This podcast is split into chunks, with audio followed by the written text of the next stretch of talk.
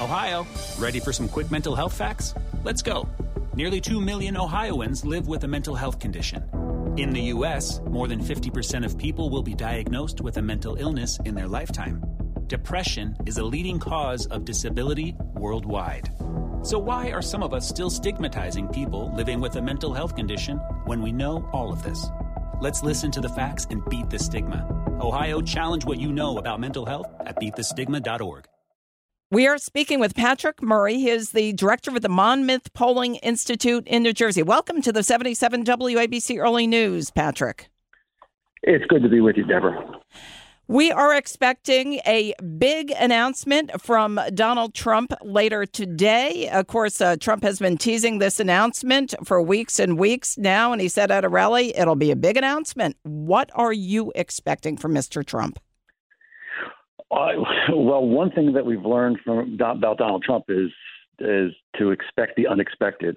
Uh, so I'm not sure. Um, he's been fairly quiet since the election results have poured in, particularly over the weekend, as we've learned about control of the Senate uh, staying with the Democrats. We're not sure where the House is going. It will look like be a narrow majority for Republicans. But the key there is a lot of the Trump's endorsed candidates lost. Uh, and that really changes the dynamic.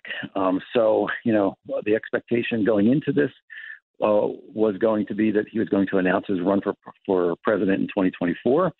Uh, but it could be anything or it could be nothing. We're, we're just really aren't sure. That's why we keep paying attention to Donald Trump. How much do you think the results of the midterms will influence his decision? Or do you think he's already made up his mind and he's going to go with his original decision? Well, I, I think they've influenced his decision a lot. Now, whether he decided to go ahead with it is, is another question. And that all is is just about the uniqueness of Donald Trump, um, that you don't know what the, his actual strategic calculation is going to be. A lot of times uh, they simply run against the conventional wisdom. Uh, so it really could go either way. And I think that's what, you know, we're talking about. We continue to talk about Donald Trump's influence is that while many of his candidates were rejected at the polls, some of them, it was very narrow. Uh, Donald Trump still has a lot of sway in the Republican Party itself. Um, and so there's still a lot of strength for him and a lot of affection for him among Republican voters. Uh, and as we know, the first step uh, in any run for president is to get nominated. And he still has an inside track uh, for that, it seems. A lot of pollsters were predicting, you know, a giant red wave in the midterms, and Republicans did have success.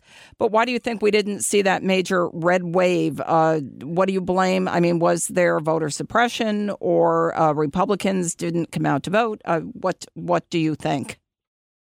Well, I mean, if you look at the polls were actually kind of varied. There were two different types of polls. Uh, there were Republican polls that came from private pollsters, and then there were other polls that came from places like Monmouth University.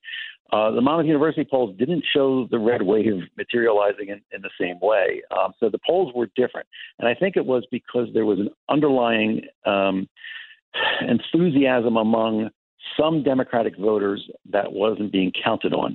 Um, because if you just looked at the, the straight enthusiasm measure, there's no question that Republican voters expressed more enthusiasm about going to the polls.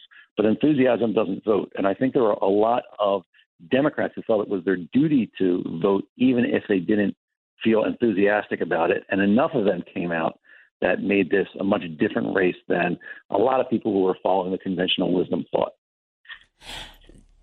A lot of people expect that Florida Governor Ron DeSantis is going to uh, declare his candidacy for the G O P nomination for president. But some are saying if Trump runs, then DeSantis should pull back, either be Trump's running mate or wait until twenty twenty-eight. Your thoughts?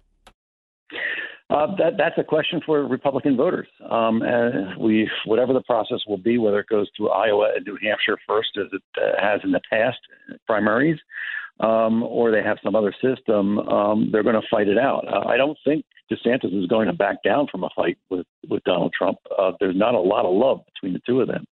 And, um, you know, DeSantis sees his shot uh, in, coming up in twenty twenty-four. I don't think he's he's going to step back and, and let Donald Trump just have it. Uh, so this will be an interesting, uh, very interesting Uh, contest going forward. Uh, who knows whether the two of them cancel themselves out and somebody else can arise. Two two years uh, from now. So it's a long way away. Um, the primaries are going to start, you know, in terms of campaigning uh, in the next few months. Uh, so we'll see what happens. And there are a lot of names being bantered about uh, insofar as people who will seriously seek the G O P uh, nomination for president, not only DeSantis, but uh, Senator Ted Cruz, oh, former C I A director, former Secretary of State Mike Pompeo, former Vice President Mike Pence. Who are the top people that you think are going to emerge from the pack? Uh, we don't know. Uh, this is one thing that we've learned is that you, when you do polling on these things, uh, you know, more than a year out from when the contests get serious, is that very rarely do does the actual nominee emerge in the polls. Donald Trump, uh, when when he announced in twenty fifteen, uh, was was behind in all the polls. Uh, he jumped ahead just months later, so it takes some time. So there's somebody else out there who could emerge, um, who you might want to put a bet on as as a dark horse who could actually be the person. That's how Um, wild these can be when we finally get into the contest itself. All right, we're talking with Patrick Murray, the director of the Monmouth County Polling Institute. Patrick, any other thoughts on this anticipated announcement from Donald Trump today?